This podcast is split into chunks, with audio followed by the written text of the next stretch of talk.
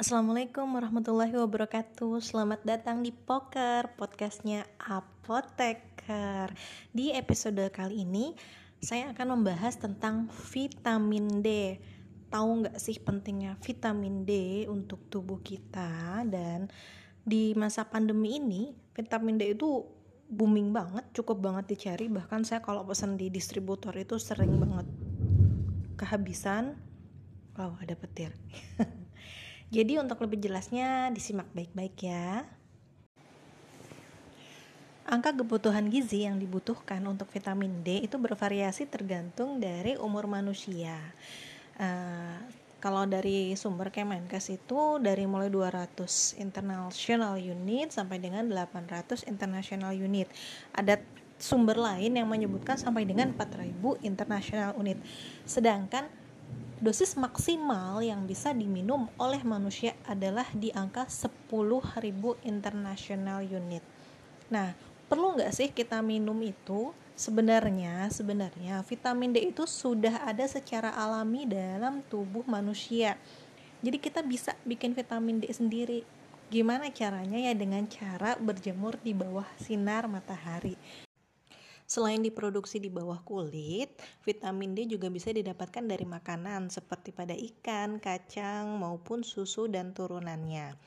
Nah, baik yang diproduksi di bawah kulit, kemudian dari makanan, dan juga dari suplemen yang dijual bebas di pasaran, itu memiliki kesamaan yaitu dalam bentuk vitamin D3 atau yang nama ilmiahnya itu kolkalsiferol.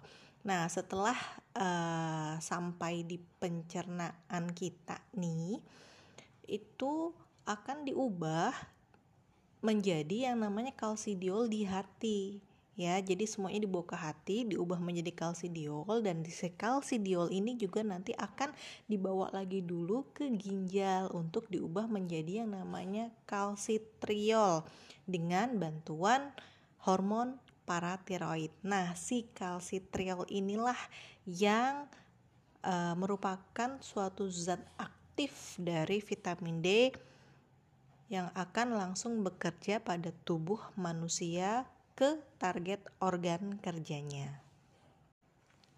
Nah, apa aja nih tempat kerjanya si kalsitriol yang uh, kita nyebutnya manfaatnya tuh apa aja sih gitu bagi tubuh manusia? Yang pertama dan paling utama dan yang sudah diketahui uh, cukup lama, vitamin D3 ini memiliki peran penting dalam penyerapan kalsium dalam tubuh manusia dan dia harus menjaga homeostatis, lah bahasa kerennya, atau keseimbangan kadar kalsium dalam tubuh manusia. Jadi secara singkat itu begini, vitamin D3 ini di saluran pencernaan dia akan masuk ke dalam sel pencernaan nanti di dalam sel itu dia akan memicu uh, bahasanya itu ekspresi gen dari yang namanya kalbindin untuk apa? Si kalbindin ini ibaratnya adalah angkot dari kalsium. Jadi bagaimana kalsium bisa masuk ke dalam darah itu dibawa dulu oleh yang namanya kalbindin.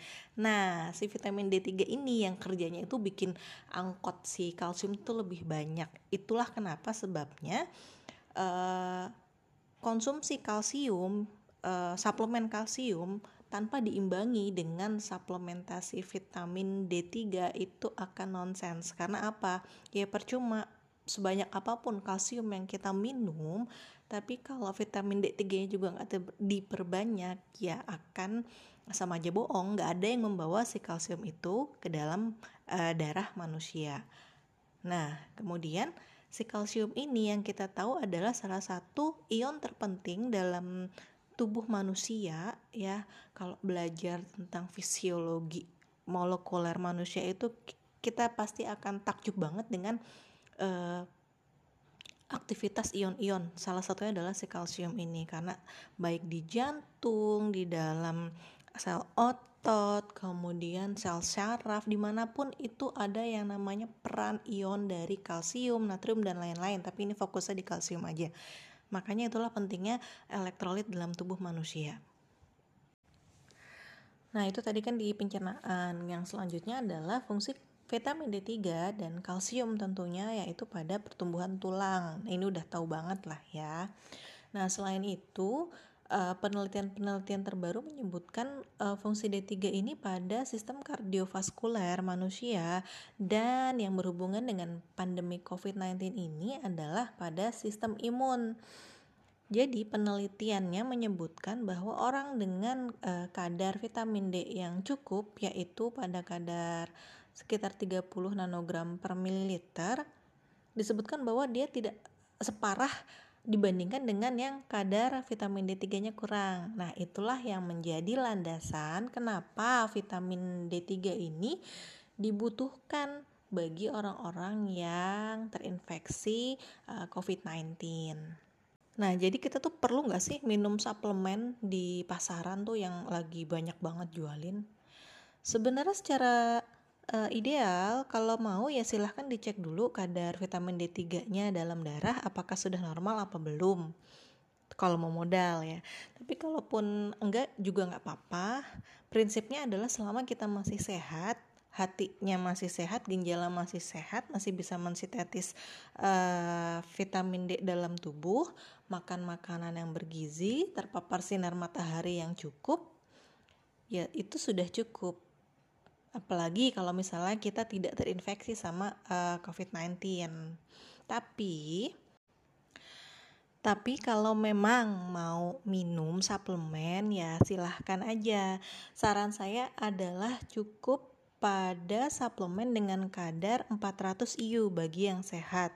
Sedangkan bagi yang terinfeksi, eh, ini saya dapat uh, penjelasan dari Badan POM kemarin di sosialisasi tentang suplementasi vitamin D3 menyebutkan untuk uh, pasien yang terinfeksi COVID-19 silahkan diminum pada dosis yang 1000 international unit ya. Jadi di pasaran itu uh, kalau nggak salah sih ada yang 400, 200, 1000 dan 5000. Tapi perlu digarisbawahi bahwa yang 5000 itu bukan lagi termasuk suplemen melainkan uh, obat dan harus digunakan dengan pengawasan dari dokter.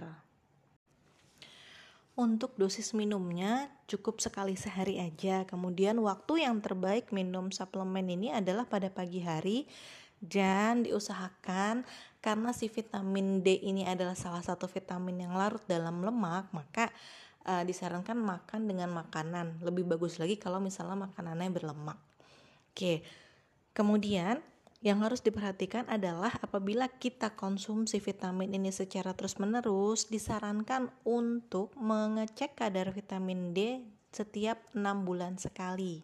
Ya, biar apa? Biar nggak kelebihan. Karena apa pun itu yang berlebihan tidak baik bagi tubuh kita. Di antara efek terlalu banyak mengkonsumsi dari vitamin D3 adalah terjadinya hiperkalsemia. Ya, ini bahasa keren dari tingginya kadar kalsium dalam darah. Ya, karena itu tadi si vitamin D3 kerjanya salah satunya adalah meningkatkan penyerapan kalsium dalam tubuh. Nah, efek sampingnya ini bisa dirasain di mana aja. Ya, tentu saja di tempat kerja dari kalsium dan vitamin D3 itu. Misalnya di pencernaan, dia bisa menyebabkan mual, muntah, sakit perut, bahkan ada yang menyebutkan bisa menyebabkan anoreksia. Kemudian di tulang, dia merasakan nyeri tulang atau pada otot merasa kelelahan, merasa kejang dan nyeri.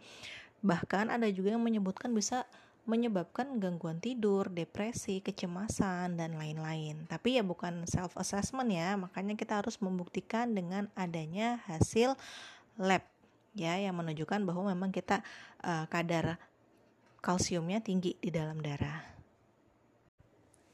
Sepertinya cukup sekian informasi yang saya share tentang vitamin D. Semoga bisa bermanfaat dan bisa membuat pendengar mengkonsumsi vitamin secara bijak. Terima kasih sudah mendengarkan podcastnya Apoteker. Wassalamualaikum warahmatullahi wabarakatuh.